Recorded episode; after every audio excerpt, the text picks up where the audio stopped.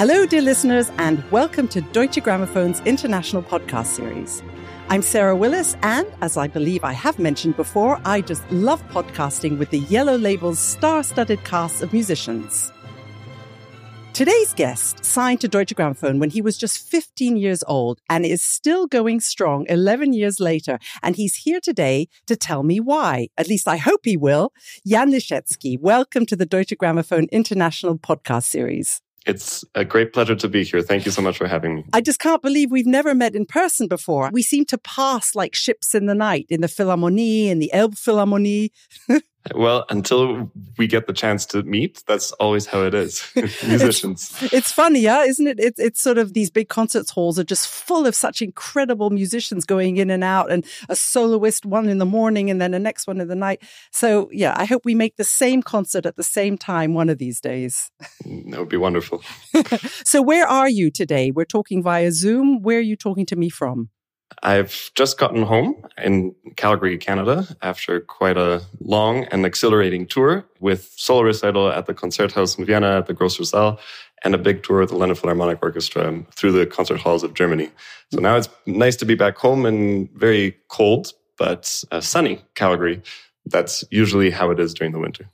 When you get up in the morning, do you go straight to the piano or does it take you a while to make yourself sit down and do your scales? Because pianists well, love uh, scales. Uh, uh, no, pianists definitely don't love scales. At least, really? at least not this pianist. this pianist does not play any scales. What? You're kidding me. You're kidding no, no, me. No, no scales. I mean, I have plenty of scales in the pieces that I play, and those I think are enough. I don't need to do any more because I like the practical ones that I encounter in any case.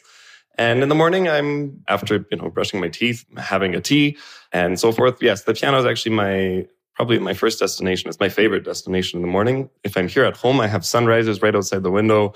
I can enjoy seeing that beginning of the day and the focus is very different. I can easily sit an hour or two at the piano without any distractions, which later in the day becomes harder and harder. You're talking to a horn player here has to warm up with all sorts of weird noises, you know, sort of and and we need that for our muscles to warm up in the mornings before moving on and playing more all day. That's basically what we do. And at the end of the day, then we maybe might play a tune. Uh, but um, how does a pianist warm up? Do you do your stretches? If you don't play scales, you just go straight into a piece? I just go straight into a piece. Actually, this is I'm so jealous. One of the one of the most challenging aspects of being a pianist, because of course, in the great concert halls, generally we will have a piano in the dressing room, but not always. There are many concert halls which don't have them for many reasons. For example, uh, Munich has the Isar Philharmonie, which is a new but temporary hall. In that hall, there are very very small dressing rooms, and there is no piano, so you no cannot piano. warm up you're no, kidding. no, no. You can't warm up before the concert. You encounter that a lot of times. It not, I wouldn't say the majority of the time, but it's very frequent. So you have to be able to go out on stage without having warmed up whatsoever. And for that reason, actually, it's a good thing in the morning to sort of also have that same routine to be able to play something sort of straight off the bat and, and not suffer through it. You could not do that to horn players. No. but I guess but, our I mean, instrument is a lot easier to transport. Absolutely, and you can hold it in your hand, and if not, at least you can have the mouthpiece. Uh, so ah, you know, right? you know about yes. us. Yeah, very true. of course, you're lucky you're not here in person because you know I would have made you do the horn challenge uh oh, uh oh. I don't think I would have passed. yeah, but the thing about the horn challenge is the worse people are, the more we love them. But in the times of COVID, I don't go passing my horn around. We'll have to wait till everyone's been vaccinated a million times before, before exactly. we start that up. Exactly. So, Jan, I said in the introduction that you signed with Deutsche Grammophon when you were age 15, and I saw this incredibly cute film about you, about saying, I don't want to be called a prodigy. I don't like it. You were this cute little kid and you didn't like being called a prodigy or a genius. But 15 is quite young to sign to such a huge record label. It's incredible when you think back. I mean, I'm 26, which is, I guess, ancient. Uh, re- ancient. Uh, well, yeah, thanks. Thank you very much. Uh, I guess in the world of classical music, it's still quite young. And at the same time, when I look back at how much I've experienced, simply experienced, I don't mean even done, simply the, the amazing places I've performed and, and many of them multiple times. It's crazy to think. I don't even know. It feels like I've been doing this for ages and at the same time, not, not really. When I was 15, and signing to Deutsche Grammophon, uh, of course, it was a bit of a pinch me moment. But at the same time, coming from Calgary, coming from a non musical family, not being enrolled in a famous university or conservatory, it perhaps was slightly less shocking, if you know what I mean. I wasn't sort of surrounded by this environment all the time. So I could follow my own path. And at the same time, I simply embraced it. That's why I didn't really like being called a prodigy. It's because that automatically puts some sort of label or some pressure on you, some certain way of looking at somebody. And I just felt that I had my own way of doing things and I really liked what I did.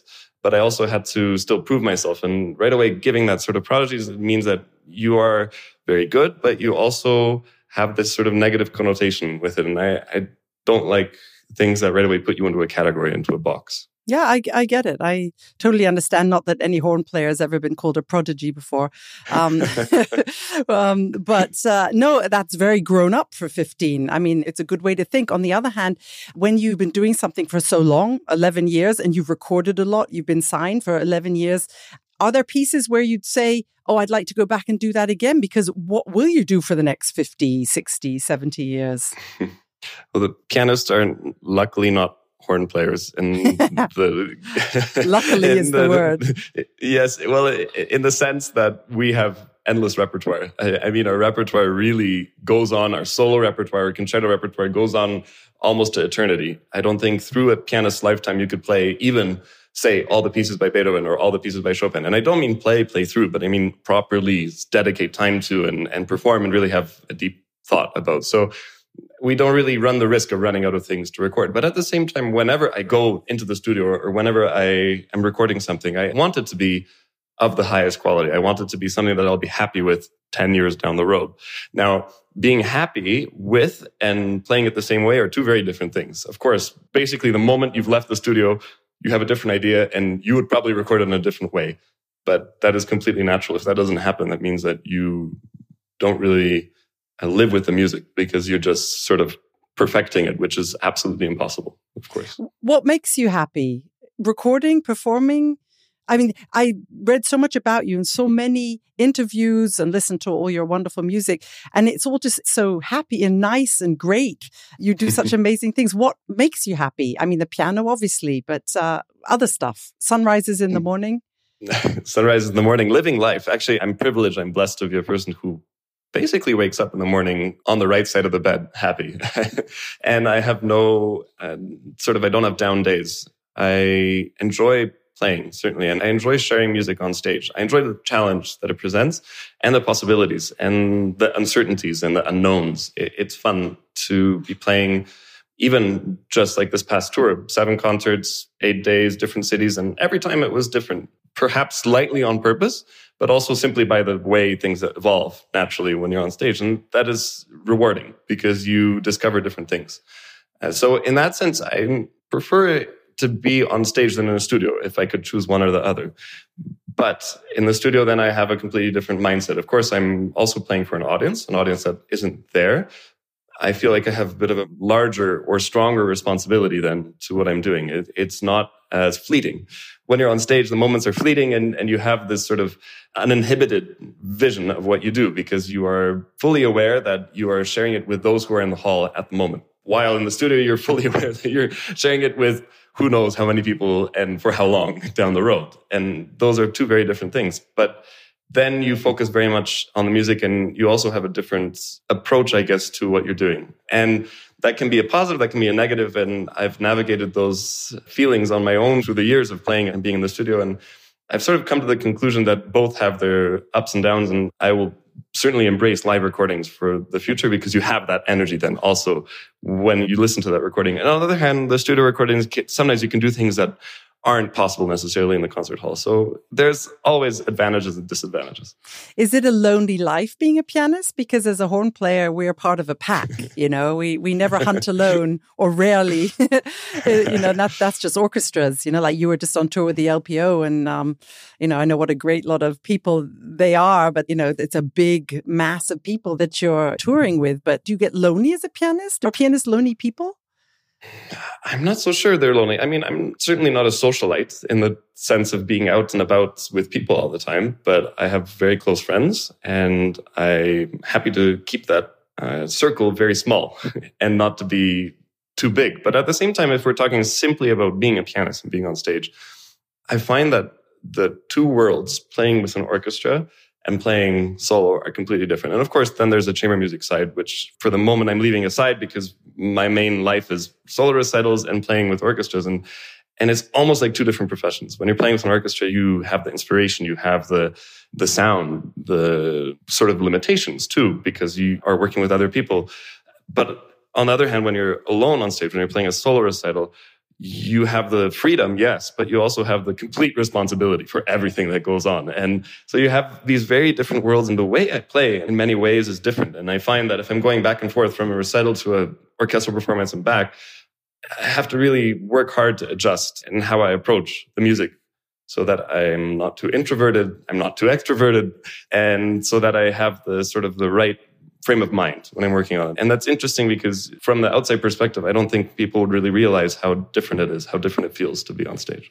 Uh, but also like a solo recital. And we're going to get to that in a second because the E album that's coming out with Deutsche Grammophon, my mother didn't even know what an E album was. I had to explain it. Does your mother know what an E album is? Well, yes, but, but now by now she knows. um, is a recording of your solo recital in Würzburg. Würzburg, can you say that? Würzburg. It's a hard word. Würzburg. Very good. Transla- translated, it means uh, yeah, Spice Castle. it's a couple of years back, but I was wondering, watching that, it looked very hot in there, by the way. My mm-hmm. goodness, I was wondering how it, it, must be very difficult to sort of choreograph an evening of a piano recital of all these different pieces. Well, I mean, there weren't that many different pieces, but many movements of the Twinkle, Twinkle, Little Star. Uh, a lot of variations in there, Mozart's theme of variations. And then what else did you play? Gaspard de la Nuit and some Schumann and uh, not Penderecki, pa- Pada, Paderewski. Paderewski. Paderewski. Oh, I get confused. You with your good Polish heritage, I'm sure you don't get them as mixed up as I do. But it's no. like a, a whole, it's it's like an arch the whole evening. I mean, do you feel like, I don't know, like a DJ, a club DJ sort of builds up his audience, but then he lets them calm down again and lets them go completely crazy, but calms them down? Do you think about that in setting up a piano recital? Well, I have no experience in clubs nor as a DJ, so I can't compare to that. But certainly there is a aspect of putting together a program as an art. I think that when you're putting together a program, you have to think, of course, about the works you want to present. That's number one, but how to present them is number two. And in the case of the Würzburg recital, it was very important for me to present Gaspard de la Nuit. But how do you make it so that it's part of a greater program and not just okay there's gaspard and then there's some other things that go yeah, together. It's really too. hard to put things around that. Funnily enough, that was my set piece for my music A level in England. So yeah, we had to take Ondine completely apart. So I was really happy to hear it again. Mm, but that but it's such a yeah. Well, talking about your scales, I completely understand what you mean. There are pieces that are just full of so many notes. And that's certainly one of them. But it's such a monumental, huge piece. And then to sort of bookend that that's yeah it's tough and that actually you also learn about that the most i think when you're in the concert hall not about putting it together because by that point of course it's long been put together and you can do nothing about it or very little about it but how to pace yourself and where to bring certain things out where to sort of engage the audience more where you need to where you're forced to where you have that lack of focus. And it will be different every day too. But there is something to be said that the first time I'm playing a recital, I go out and I'm sort of really in deep water. I'm trying to figure out for myself, you know, where where I need to take a pause, where I need to take a breath, where which pieces I will go straight from one to the other, where I can relax a little bit, where I lose the audience's focus. And do you sense that when you lose them? Is it oh, when, when bags started start rustling? It's not only bags; it's just the ambience in the air. But yes, you do sense it, and you sense it also between the pieces. And it doesn't always work the same. There are certain works that I will play, and sometimes, for example, after one of the Nachtstücke by Schumann, some of the audience will laugh, but not always. And you don't know when you have that effective humor. And if it's just a matter of the audience being different, a different country or a different environment, more serious, more formal, or if it's something that you did, but you don't really know that. And so you, you sort of aim for certain things, but you don't know if you always will achieve them. When you're putting together a program at home, I mean, it's very difficult because you just look at timings and keys and the works you want to put together, but you don't know how it will feel, how it will sound. And you learn that on stage and you hope the first time you're playing it that it actually works. And then you adjust things along the way. And the current recital program that I'm playing right now incorporates Chopin's nocturnes. And that was another challenge because how do you program 21 nocturnes?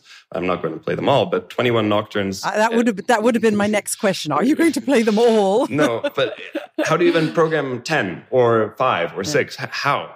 Do you just put in a few opuses and then put in something else in the program? How do you make it so that it's not just a recital program with a little bit of nocturnes included? That was a big thought for me. And I finally decided to incorporate them or, or sort of uh, juxtapose them with Chopin's etudes, opus 10. And so I'm bouncing back between an etude and a nocturne or two etudes or two nocturnes. And it, it's turned out to be quite a fascinating program because you don't lose the audience's interest. You give them a little bit of contrast in between the rather placid and delicate and melancholy nocturnes but you also don't take away from their importance or their strengths. And that is one of the biggest challenges and one of the gifts. I love putting together programs and I love putting together something that is more interesting than just, you know, a Beethoven sonata with uh, something else.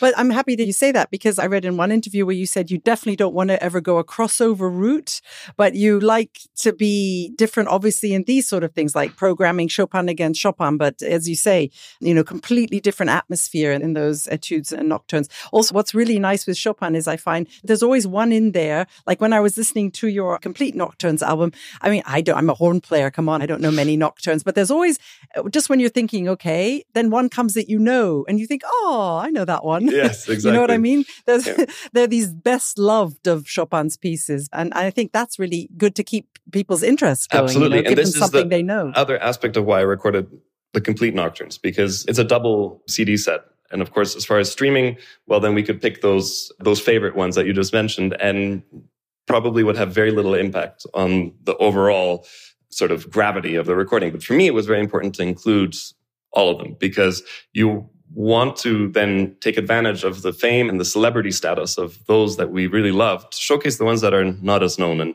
one example is the Opus Posthumus in C minor, which is a spectacular nocturne, so simple, so elegant. And when I was playing it as an encore recently on the LPO tour, everybody was asking, what is this? What, it was Chopin, but what is that? I've never heard it before. And everybody's excited about it. And because somehow it never attained that celebrity status, but that doesn't mean it's any worse. In fact, it's probably one of the most beautiful nocturnes. And to show it in that sort of delicate way without championing it, so to say, just showcasing it uh, gently, showing people this is what also Chopin's nocturnes are, is a wonderful possibility when you're putting together a recording like that. Why are you good at Chopin? It's not just because of your name, right? No, I mean, I, I, was born in Canada. My parents are not musicians. I never studied in Poland or with a Polish teacher. And I think that my affinity for his music certainly comes from me as a pianist and as a musician loving his music and nothing less, nothing more. Not because my background, not because of anything else. Perhaps it comes even more so from my particular tone and phrasing and sound affinity in the piano. What I want to achieve is very much aligned with what Chopin needs or requires from the pianist. So Chopin uh, was able to push the boundaries of the piano as far as lyricism is concerned, as far as these melodies, the lines, how he shapes a melodic line on a percussive instrument is unique and I think is in a league of its own. We have different composers doing different interesting things, but that melody capability of writing only pretty much existed in Chopin to this extent. So that is one thing I really always loved about his music. And in fact, when I sit down at a piece by Chopin, even if I've never played it before, it somehow right away feels natural. I already, even if I can't play it, even if half the notes are, you know, completely wrong, I have an idea of how I want to play it. And that's different than if I'd sit down, say, at a piece of Prokofiev. Then uh, I'm deciphering each note. And after I've learned all the notes and after I've spent a lot of time with it, then maybe I'll have an idea of how to play it. But with Chopin, it's sort of the opposite. I know, and then I can learn the notes. it's your thing, your thing. And and I was wondering, I was wondering, like for a young pianist, people always want to play Rachmaninoff and mm. Tchaikovsky and Grieg and all these big, huge things. So maybe it does have something to do with the touch of an individual player because I mean we know this but a lot of people maybe not realize how the touch of a pianist varies there was this thing on German TV it was called Wetten dass it's a sort of bet you can bet on this and this one guy bet that mm-hmm. he could guess from 20 different recordings which of the opening, there was the opening of Beethoven Piano Concerto number, which, which one starts by itself? Four. Four. That's right. That he could tell which pianist it was just by the touch. And he did. And it was so amazing. And I thought, my goodness, they all sound completely different. But what is it? Is it the weight of the fingers? Is it your own idea of sound that is transformed? It, it was really a, an eye opener for me. Somehow it is. It's certainly about, I think, what you want your end result to be. And while physically a piano is a piano. And most interesting actually would be then to compare different pianists playing on the same instrument to see how different it would be. But it would still be rather different. It would be perhaps less so than on recordings which were done at different times on different instruments. But when you have a certain approach, I think you always sort of live with it, or at least at that point you play in that way. And you will have Brendel, who has a very different sound than Barenboim, who has a very different sound than Zimerman or Argerich. And I think you can compare all of these people well, you can recognize them almost instantly. And then there's certain pianists who have a trademark sound. And I think that trademark is certainly what helps certain pianists to have a name because they're recognized for what they do. I mean, you have violinists, they also have trademark sounds. Of course, those are highly influenced by what instrument they end up playing. Same with pianists, but we don't always get to choose our instrument. So it's interesting. Yeah, that's a tough one, not being able to choose your instrument before a concert. Sometimes you have the luxury. The Philharmonie, I'm sure you got to choose which one you got to play in. But I always feel sorry for pianists having that worry about is the piano going to be okay? Where are you going to? So your trademark sound would be a Chopin sound more than a Rachmaninoff sound, definitely. Well, more simplistic, I think. The elegance and purity are probably my chief goals or ambitions when I'm playing is to attain sort of clarity without the sort of over romantic, over pedaled, over whatever, over harsh, certainly sounds. Over baked. Uh, over, yeah. exactly. whatever, whatever adjectives you want to use, the, the sound in the end, I think is, the piano can have a beautiful sound. It can also have a very ugly sound. And I want to stay more on the beautiful side, I think. Yeah. Well, I think maybe if next time you're in Berlin and we take you out to Berghain, which is a nightclub here, and show you how a DJ, I mean, I'm not a big nightclub goer either, but I have experienced it, how a DJ will whip up a crowd of people into absolute oblivion, them calm them down a bit. I have a friend who's doing that, you know, regularly, but he's putting bits of Bach in between the completely crazy techno pieces and they love it. You know, people seem to love it and they really chill out to that and then they go crazy again. I think if we did that with you, then you might start playing Bartok and and uh, and, and and stuff no like promises. that. well, congratulations on your nocturnes. It's old news now, but I have it in my hand and I absolutely love it. And uh, it was much, a huge Sarah. success, and people are still talking about it. And your e album, which is coming out now of the concert in Würzburg. So it was really interesting to hear how you prepare for a recital and also working out what to put in there because, yeah, it is audience interaction as well. Even if they look like they're just sitting there, most of them are like almost on stage with you, don't you think? And that would be the ideal audience, certainly but not in that hall, not in Würzburg, because it was very warm that day when it they were filming. Absolutely. I mean, it's an old castle. What what can we do? We have a beautiful old castle, but lots of things have changed since then. One of them, the climate, and the other thing that I think we're not as accustomed to simply dealing with the climate. Yeah, totally. And then you're going on tour with your Chopin, with your Schumann. What else is coming with you?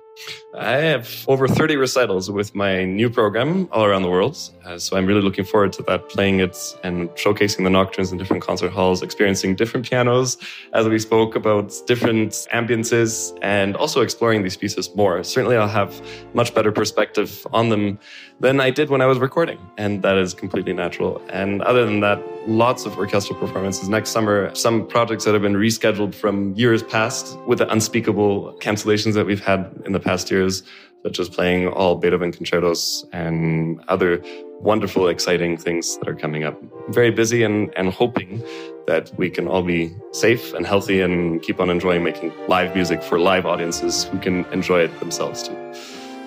Amen to that. Thanks, Jan. So I will hopefully see you in person at our next podcast, or I'll see you on the dance floor in Berghain, and we'll, no we'll see what the deed.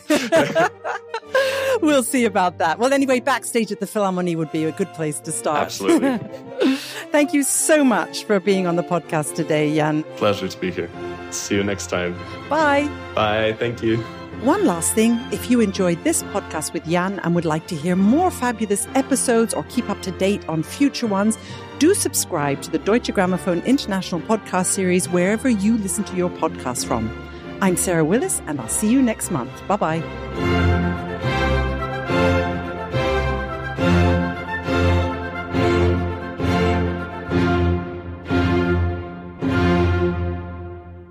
Der Podcast der Deutschen Grammophon ist eine Produktion von Auf die Ohren.